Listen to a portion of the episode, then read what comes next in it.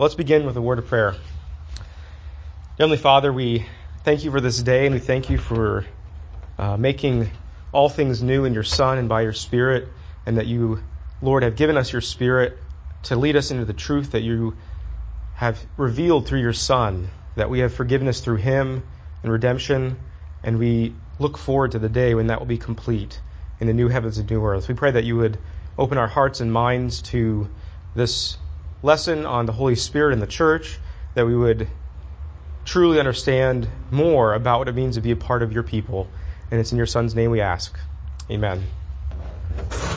So this week we begin the third main section of the Apostles' Creed, the third section that follows after all of Christ's work that he's accomplished for us.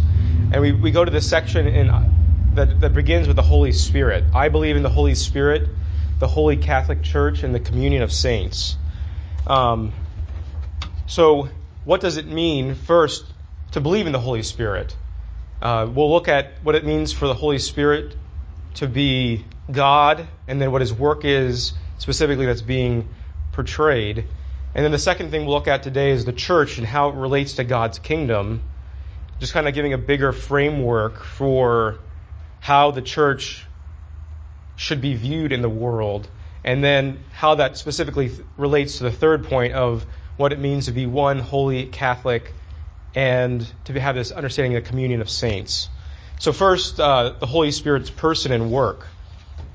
Uh, when Jesus was talking to his disciples, he tells them, I will ask the Father, and he will give another helper to be with you forever, even the Spirit of truth whom the world cannot receive, because it neither sees him nor knows him. But you know him, for he dwells with you, and he will be in you. In John 14. Um, so this third paragraph really comes after the ascension for a really good reason, because this is this is the preeminent gift that God is giving after Christ's work, after he ascends into heaven.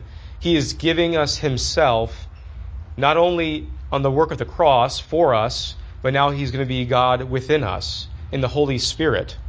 And we see that, that that is the very much the structure of the entire Apostles' Creed from the Father's creating work, the rescue work of the Son.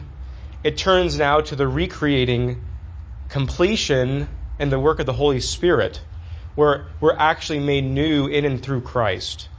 So we're going to be hearing of this new community the new creation in the church, this new relationship next week in the forgiveness of sins, the new existence that we have, the resurrection of the body, and the fulfillment of all those things with the life everlasting. So, first, we come with this profession of the faith in what the Holy Spirit, what we believe about the Holy Spirit Himself. Um, so, first, we see all these different passages where we hear the Spirit being called the Spirit of Christ. Um, he is he is divine. He is holy. He is an active person who, in many ways, is executing and fulfilling everything that the Father says and done, does through His Son. Um, but there's a lot of misconceptions about the Holy Spirit, a lot of vagueness about who He is and what He's actually doing.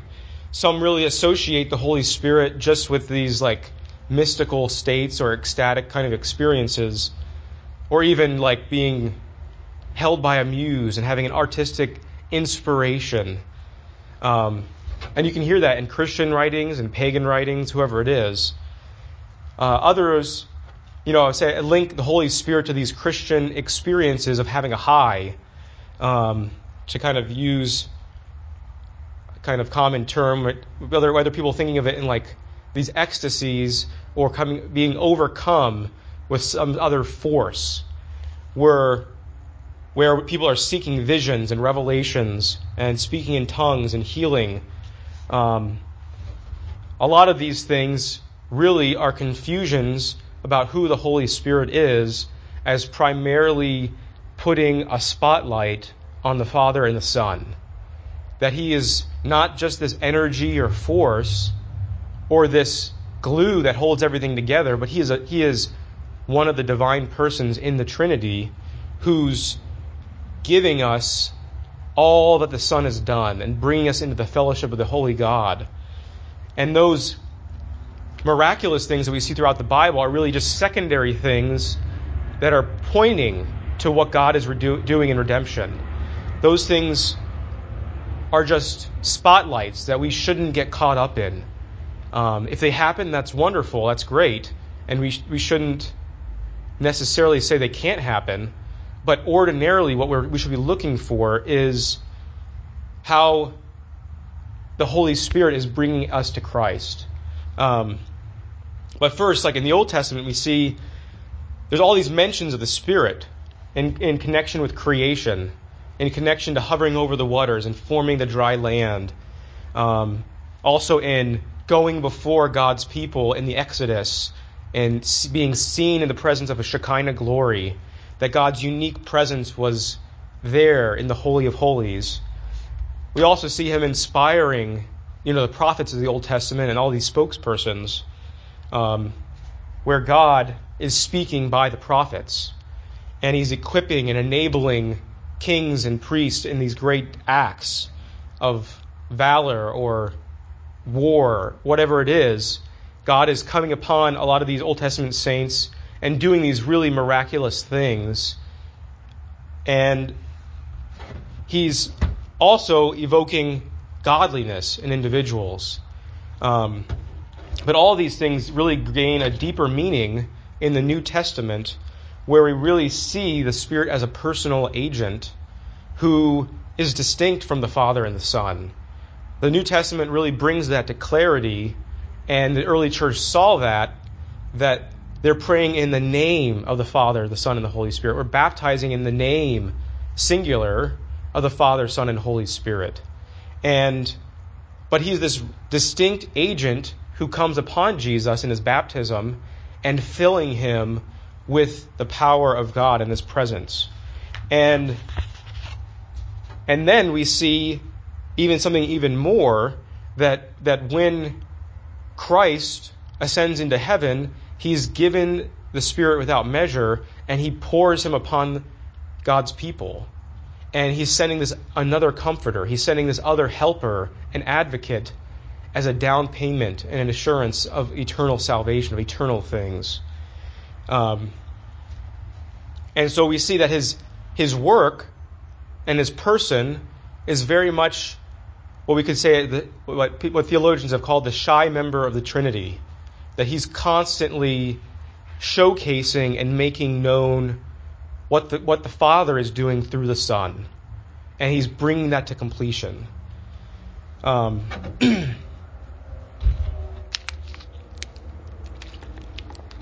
so we see that first, when the Son comes into his earthly ministry in his life, when the Creed also says that, that Jesus was conceived by the Holy Spirit and then the Spirit's dove like descent upon him in his baptism shows that Jesus was not only the Spirit giver, but he was also himself completely Spirit filled.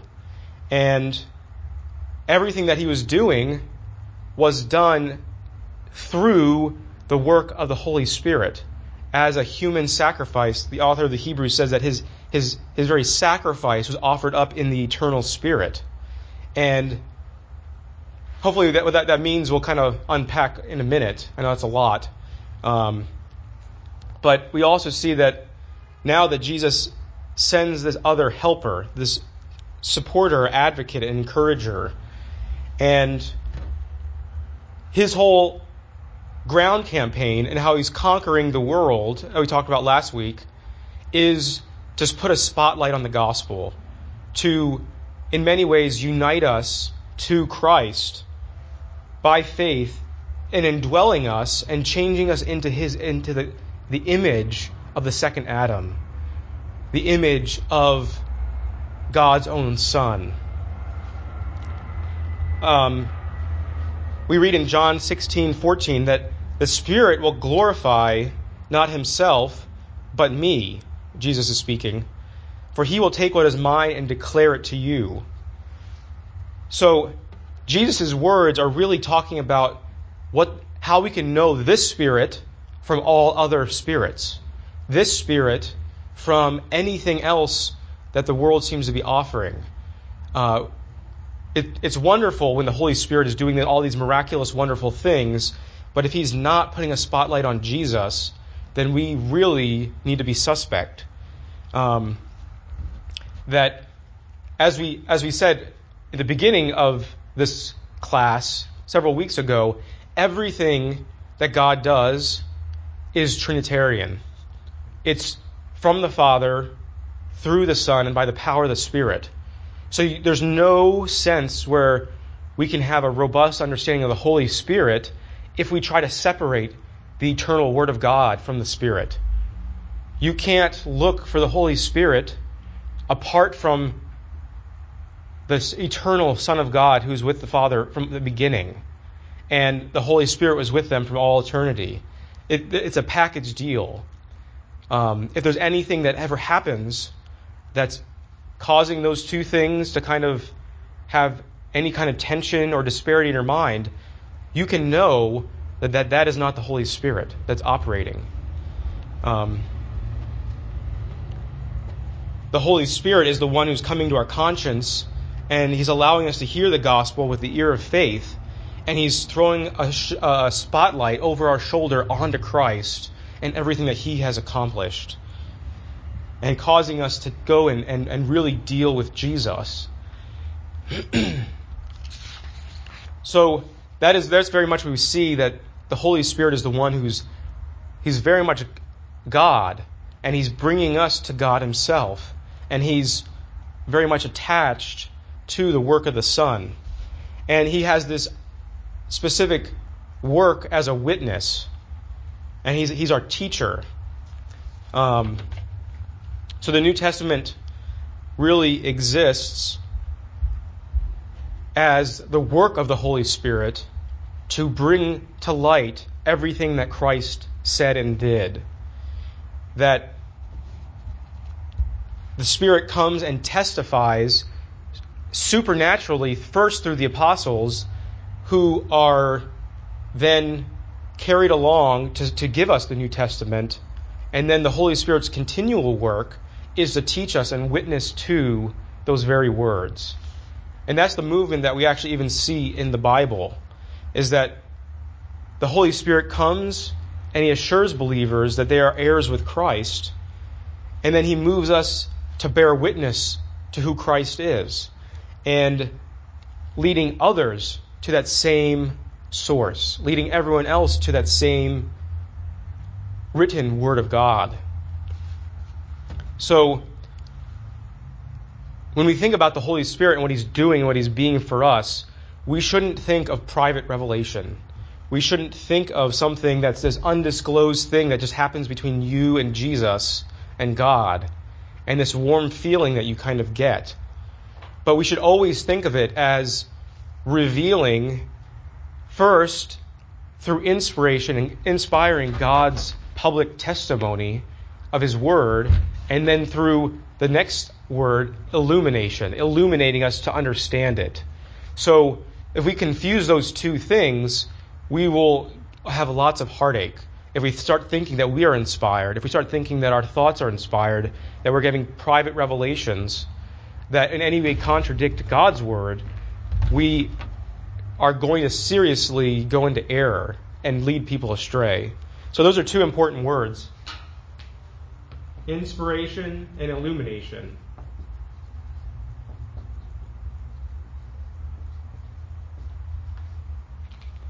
Those two things very much come from Scripture itself, where we see Paul making that distinction in 1 Timothy, where he's specifically saying that God's Word is what's inspired, that's expired, it's breathed out by the Holy Spirit. But then we have our hearts enlightened by those very words, as he says in Ephesians 1:18. The Spirit then, on top of all that, gives all these different gifts to the church for ministry, um, where in many ways every single Christian is better off than any Old Testament saint.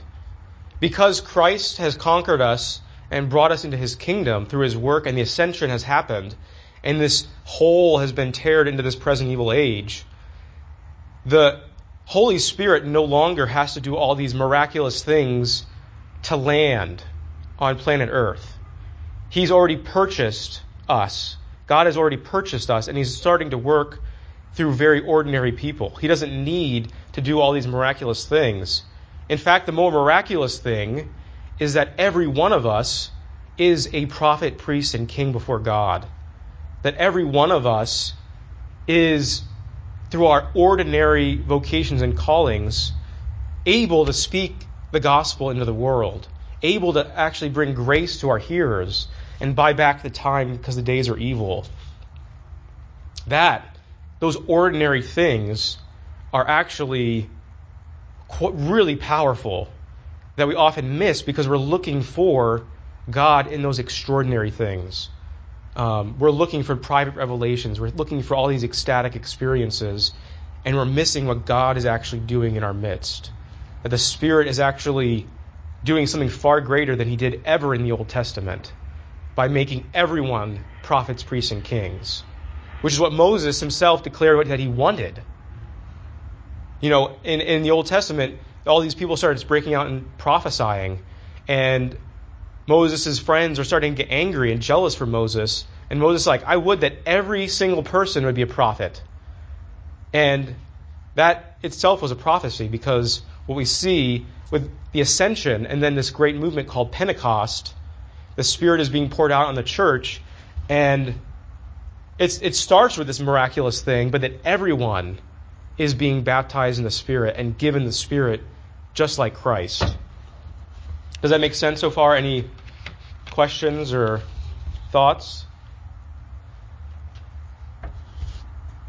So, go ahead. Okay. It's not on. So in the Old Testament, not everyone gets the Holy Spirit the same way. Right. In salvation, they would. So everyone would receive forgiveness of sins that had faith. Everyone that looked ahead of the promise. But what's clear is that in the New Testament, the Spirit of promise is very much something that only comes with Pentecost and with the ascension of Christ. And that what was what would come with all these miraculous signs and gifts in terms of people's offices, like King Saul had the office of king that could come and go, and the spirit would be taken from him. Right. David just happened to be someone who the spirit remained with and was in some sense remained in his faith. But those offices and those extraordinary works could come and go. And we don't see the Holy Spirit coming in the same measure of indwelling and the same power that we have in the New Testament, where we are made all active agents of grace because we are united to Christ. We are all seated with Him in a new way that never happened. Does that make sense? Yeah. Um, and the Spirit is starting to bestow all these gifts, as we'll talk about in a minute, through the institutional church, but for the purpose of every single person being gifted with something unique that, that they're doing to edify and build up the kingdom. And that wasn't necessarily the case in the Old Testament. Um, so the Spirit can be seen as a Christ glorifying person of the Trinity. He's self effacing. He's that shy member who is constantly putting a spotlight on Christ's work. And that should help us as we kind of think about today about the charismatic gifts as about uh, about whether you know miracles are actually happening. It's not to say that those things can't happen, but those things are constantly being portrayed as extraordinary that they didn't, they didn't happen all the time in the New Testament or even the Old Testament, but at these great moments of God's redemptive action that are spotlighting that. And we should be looking for Christ and His Spirit to be active in these other ways through His Word, illuminating His Word, and then through the Spirit gifts that we have been given. Um, and that so the Spirit is this one who's bringing to completion, he's applying the work of redemption to us, and he's causing that new creation to come out, like he did the old creation, having the waters of chaos descend and the land coming forth. The Spirit is doing that same exact work, where the Father speaks the word of the Son's grace to us, and out of nothing that we have brought to the table, the Spirit is bringing new life to us and leading us each day. So, when we say we believe in the Holy Spirit, we should first think of this, you know, that personal fellowship that we have with the living Christ who has ascended into heaven. And there are also, in some sense, we have to realize that we're also being led by the Spirit to who now indwells us into that Christian knowledge, into the knowledge of the gospel, into knowing Christ, that it's a very intimate, personal thing of discipleship, that He's leading us in that obedience and service. And so we can expect that as Christians in the New Testament to be led by that every single day in a, in a very profound way, so that everything that we're doing is by His power. Everything that we're doing and praying is in His jurisdiction. And we're not doing this of our own accord. We're not doing this of our own power.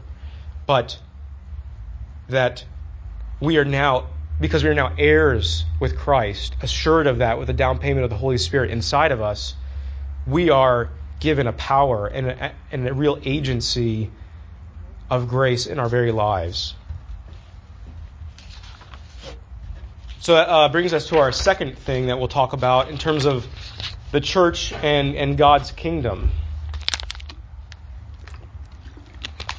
So briefly, I just wanted to like highlight this that, that, to connect it much more to what we talked about last week in the ascension and how all of this is really changing uh, what is what is so actually different with the New Testament. Um, so a lot of people, you know, when they first come to Christ, life can be, you know, really confusing. Uh, we we don't know what we're called to be and to do, and I think that we're waiting for this grand kingdom to come about, this grand movement of God, and we're just kind of left with the church, and we're like, okay, um, Jesus came preaching this amazing kingdom, and what arrived was the church. You know, some people have that, that phrase, that saying. And I think that gets at a lot of the dilemma that we often feel that everything is supposed to change now that we know Jesus. We often have those, you know, mountaintop experiences when we first become Christians, or even different points in our lives where we feel God's presence and His grace.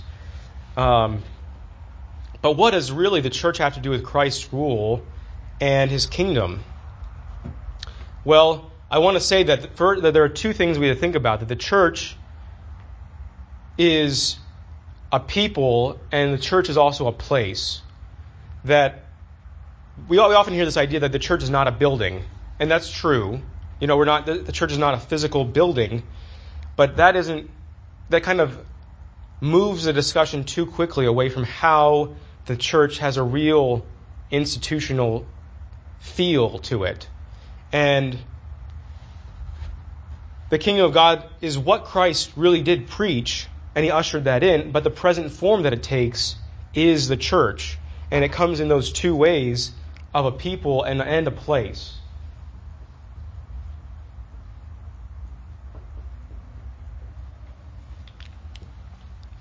So it's a place and a people where the kingdom of heaven is now seen. It's a place where certain things happen, but it's also a people who do certain things as outlined, as we heard about a couple weeks ago from Matt in Acts 2. And the Great Commission is very much tied to Christ's kingdom, and it's inseparable from this church, from what is happening here. Where Jesus says, He came to them and said to them, All authority in heaven and on earth has been given to me. Think of the ascension. He's ascending on high to all the seat of authority. Therefore, go and make disciples of all nations, baptizing them in the name of the Father, and of the Son, and of the Holy Spirit, teaching them to observe all I have commanded you. Behold, I am with you always, even to the end of the age. And we see that with the sending of the Holy Spirit. So the church is a place where the people are gathered first to receive God's divine gifts It's not primarily a place where we're going to go do something for God. The church as an institution, as that place, is a place where we're being formed by the Holy Spirit before we can be scattered into the world during the week. And that's like a huge thing that I think that we don't get as American Christians.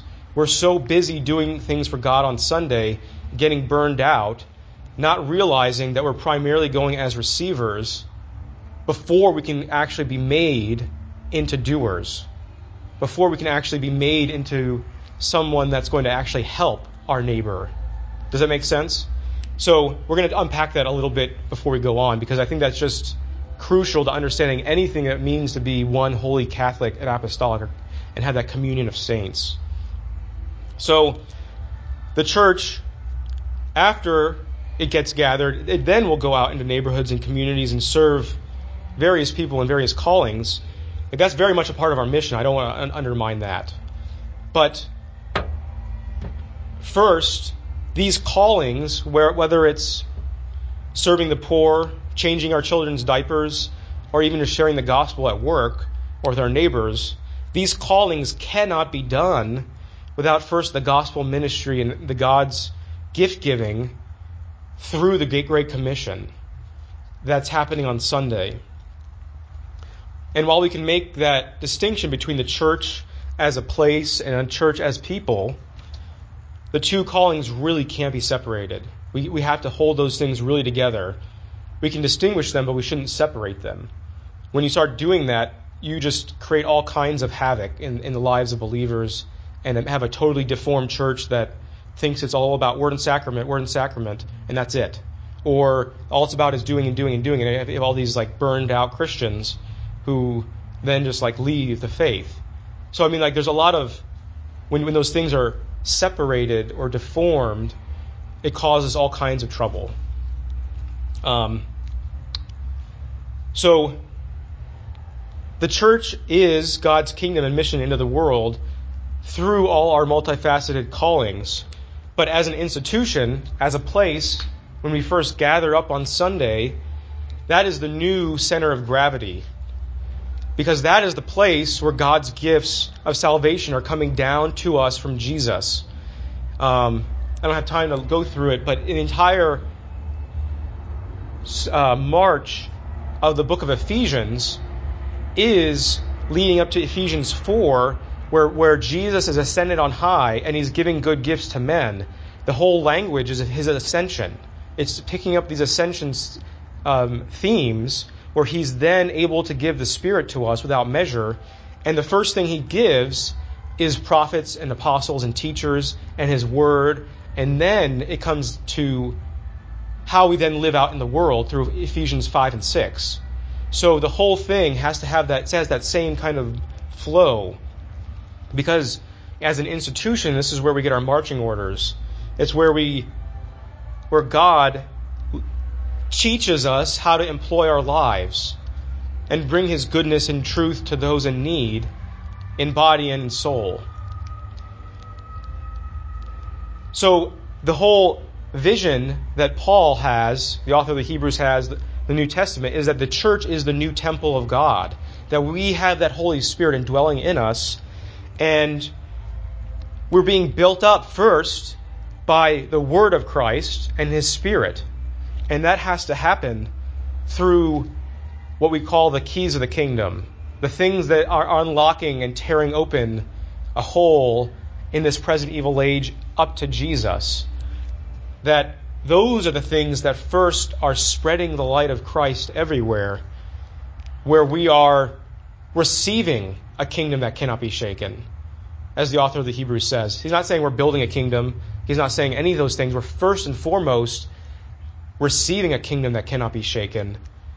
And this is first and foremost why we have to come together as, as, a church as primarily receivers, where we're gathering around the apostles' teaching, the breaking of bread and the prayers, and Christ is meeting us, where faith comes through hearing and hearing through the word of Christ. And we're gathering with Mount Zion, the heavenly Mount Zion that we talked about last week, with this innumerable gathering of angels and, and saints from all generations around the feet of Christ and receiving everything that He's done, giving us assurance again and again that He's borne our shame, that we don't have to have that as our identity, that He's borne our guilt, that we have this new relationship in the world. We have been given the Spirit, and we no longer are bound by karma. We're no longer bound by fate, but we are made active agents in the world. So we have to constantly hear that over and over again be gathered together before we're scattered, be formed and shaped in the image of Christ before we serve others. And the Holy Spirit's work is then seen where that's happening, illuminating the work of Christ, where the gospel is preached, where true discipleship or discipline is happening, and where this new age of sacrificial love is starting to happen. We talked about last week, that's the whole new thing, is that we're now participating in, in the work of Christ through that sacrificial love. After receiving that gospel through preaching and liturgy and worship. Um, the word of God's kingdom is then being going to be scattered like a field in the world that begins to bear fruit even now through the church's mission. So God is is really working if you want to look about the new creation, if we think about his kingdom, what's really going on with the ascension is that he's working in and through his church, first gathering them together around these specific things that we do in the liturgy and in worship, and then he's making us into a people by doing that. That we are that new creation being formed and shaped to then go into the world to bring his grace, light, and truth. So, even though the ascended Christ is not, you know, he's not physically present with us, he sends his spirit at Pentecost and he starts restoring communion with us as we talked about in the first section. He's restoring communion with creator and creature, but he's also really bringing communion between men and women of different social classes, ethnicities, and backgrounds. And that's the fruit of what the Holy Spirit is doing and how Christ is conquering this world. It's not just up to, it's not just, um, the kingdom is no longer just seen with Israel, but it's being seen being scattered abroad through all these different races and classes and people. And that's God's glory and Jesus bringing about his kingdom. And so the church, in many ways, is this is the field where God is reforming us into His image, and He's giving us that new identity. He's giving us that new family, and He's binding us together in a faithfulness and love that doesn't even make that doesn't make sense in our world. It didn't make sense in the ancient world, and it still doesn't make sense now. That's for sure. Like if you go against anyone who's for a social justice issue, and there's you can't have any forgiveness. There's no forgiveness that's allowed in the liberal side of things or even the conservative side of things. Um, the church is still this unique place where sinners can actually be sinners and come together and be bound together and given this special gift of forgiveness and reconciliation and love, that new thing that the Holy Spirit is bringing about in and through us and in our midst. As Paul says, then you are no longer strangers and aliens, but you are fellow citizens with the saints and the members of the household of God. Ephesians 2.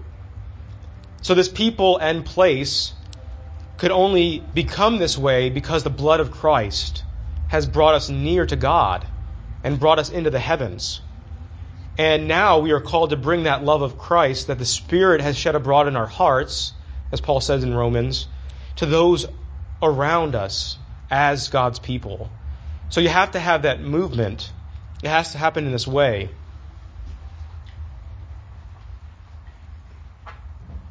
We have Christ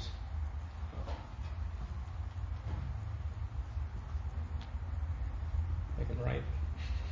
Sending his spirit through the keys of the kingdom. You think word, sacrament, and that's the new epicenter. And that is the new center of gravity for the church, where He is forming us and shaping us. But then, like a waterfall, it continues to go out in concentric circles out into the world. And we constantly have to be resalinated as salty people because we bring out the saltiness, we lose our saltiness, we have to go back in and receive again. We have to take that light, we bring it out, and we have to come back in. We have to ourselves be converted again and again to the gospel to bring that gospel out. That's the character, that's the thing that you see walking in step with the Spirit looks like. Coming at the feet of Jesus and learning of Him so that we can bring that out to others. Um, the church is this epicenter. The kingdom of heaven is being open with the gates of heaven being open that Christ sent His Spirit through. And the Spirit of the highest heavens that we talked about, He's breaking out and He's spilling out into the world. And so this is where we're made into the church and then scattered in during the week. So we first have to be gathered together, continually knit to our living head, to Jesus Christ, by the Spirit, before we can be scattered as salt and light, spreading His love and goodness in this present evil age. And that's the kind of thing that actually, this is the new temple that's going, that's going on, where Paul himself even uses that to describe in Ephesians 5 and 6 that we're bringing the light to the outer darkness. The light to the outer darkness that was far beyond Israel in the Old Testament temple. We're going in and exposing those things that people don't even want to talk about. And just by being that forgiving, loving presence in the world, we're spreading about God's kingdom. But the epicenter is here. Um, we constantly have to keep those things in balance. Otherwise, we'll burn out and lose our saltiness. Or we'll just be a holy huddle and we won't be concerned with the world and lose our mission. And either way, that's not faithful. Even if you have the truth, even if you have the gospel, those things aren't what faithfulness look like.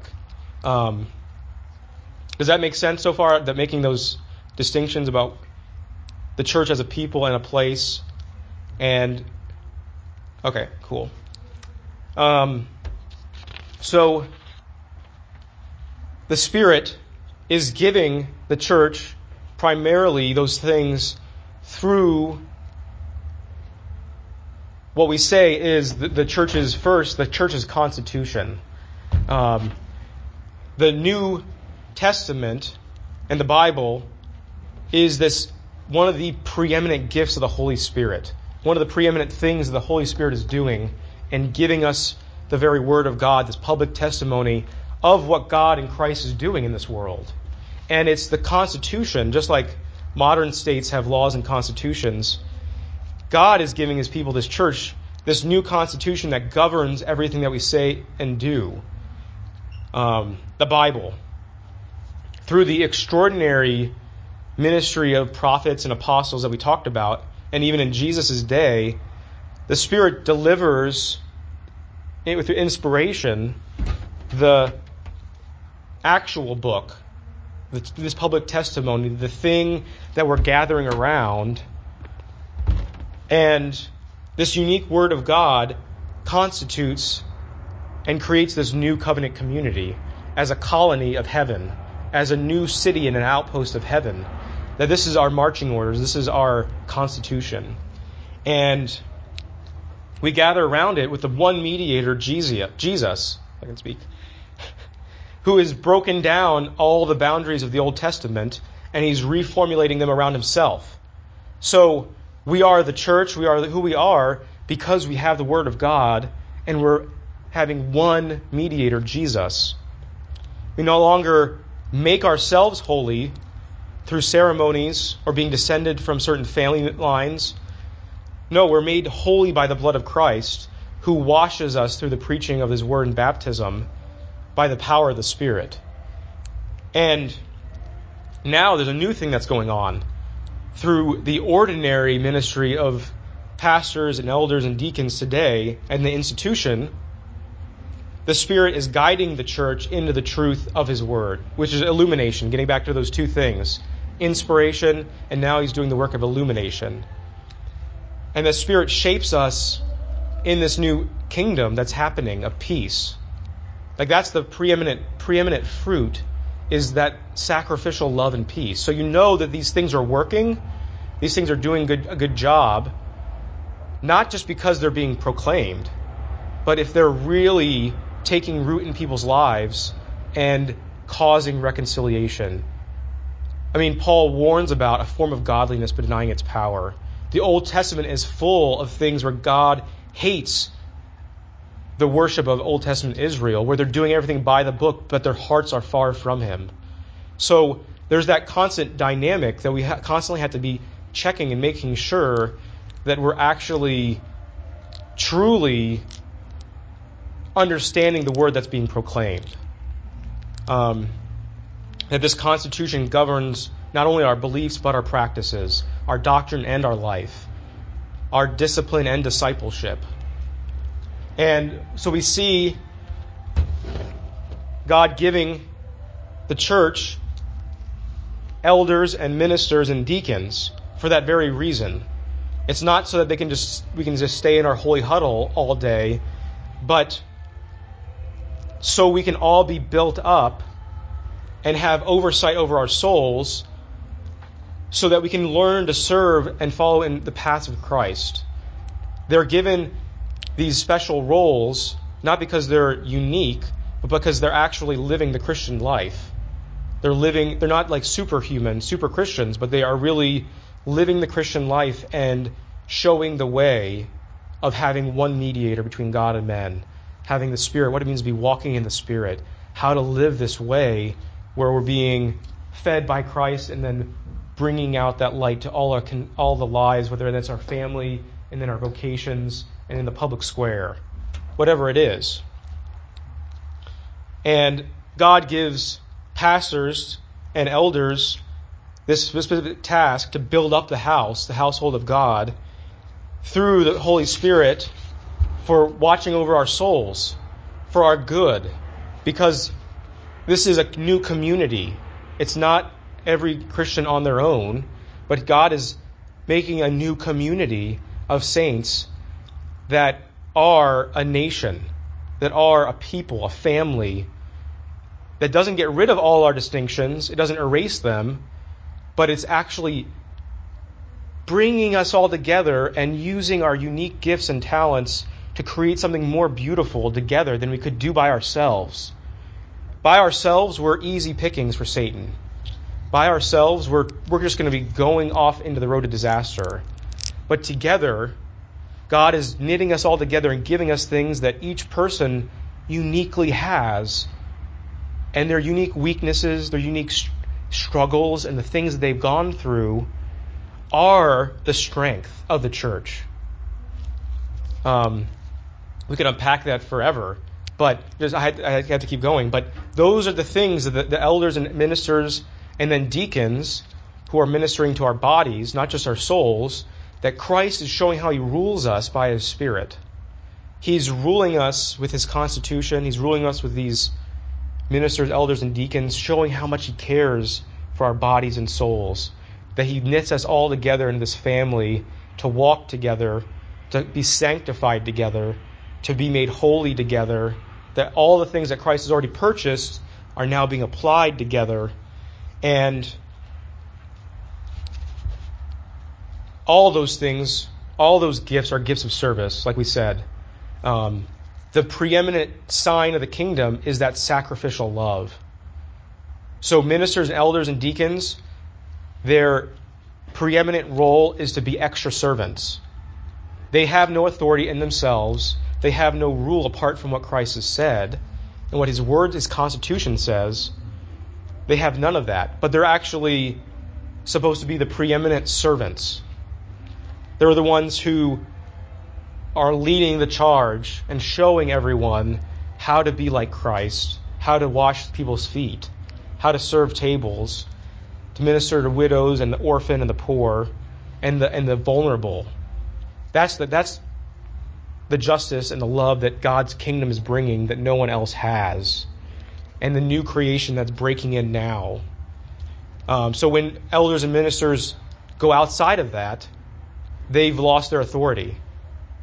So they have no authority in themselves. The only thing that they have authority in is relaying that discipleship, that life of Christ, his doctrine, which is all bound together to the church.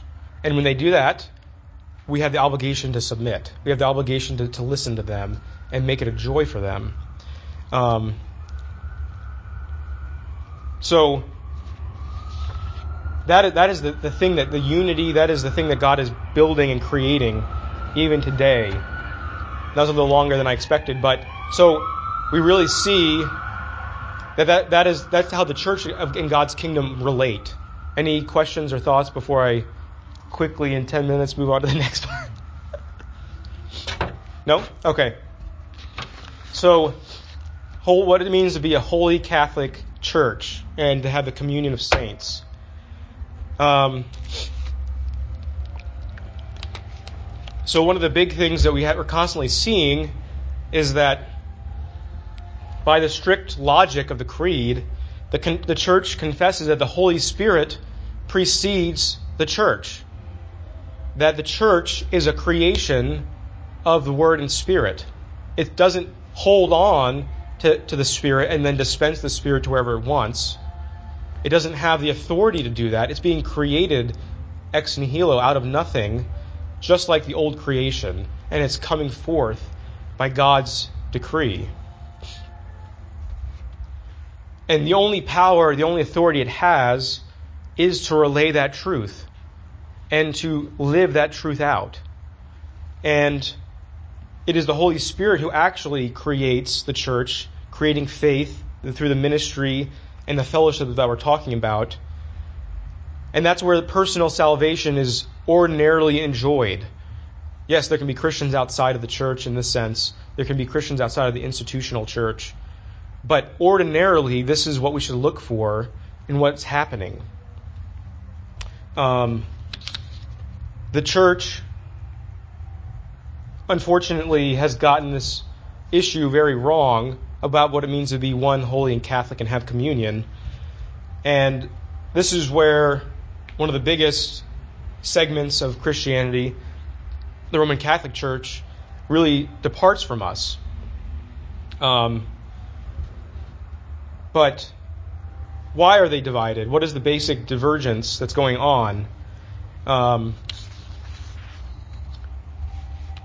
the Roman Catholic Church, in many ways, is operating from a position that is really sub Trinitarian. That it's not, it's not really faithful to even the order of the creed and the understanding that the church is a creation of God's Word and His Spirit. But in many ways, it, it, it blurs the distinction between inspiration and illumination. It blurs all these different categories that we see in God's Word where the church is completely identified with the institution, and that's it. The church is completely identified as this one communion with the Pope, whose teaching and ruling authority is on par with God's Word when he speaks in his specific vocation. It's holy because it's, in their mind, kept from radical sin. And it's Catholic because it's this worldwide thing in communion with the Pope. And they're apostolic because they have they have a historical genealogy that they, they say goes right back to the apostles.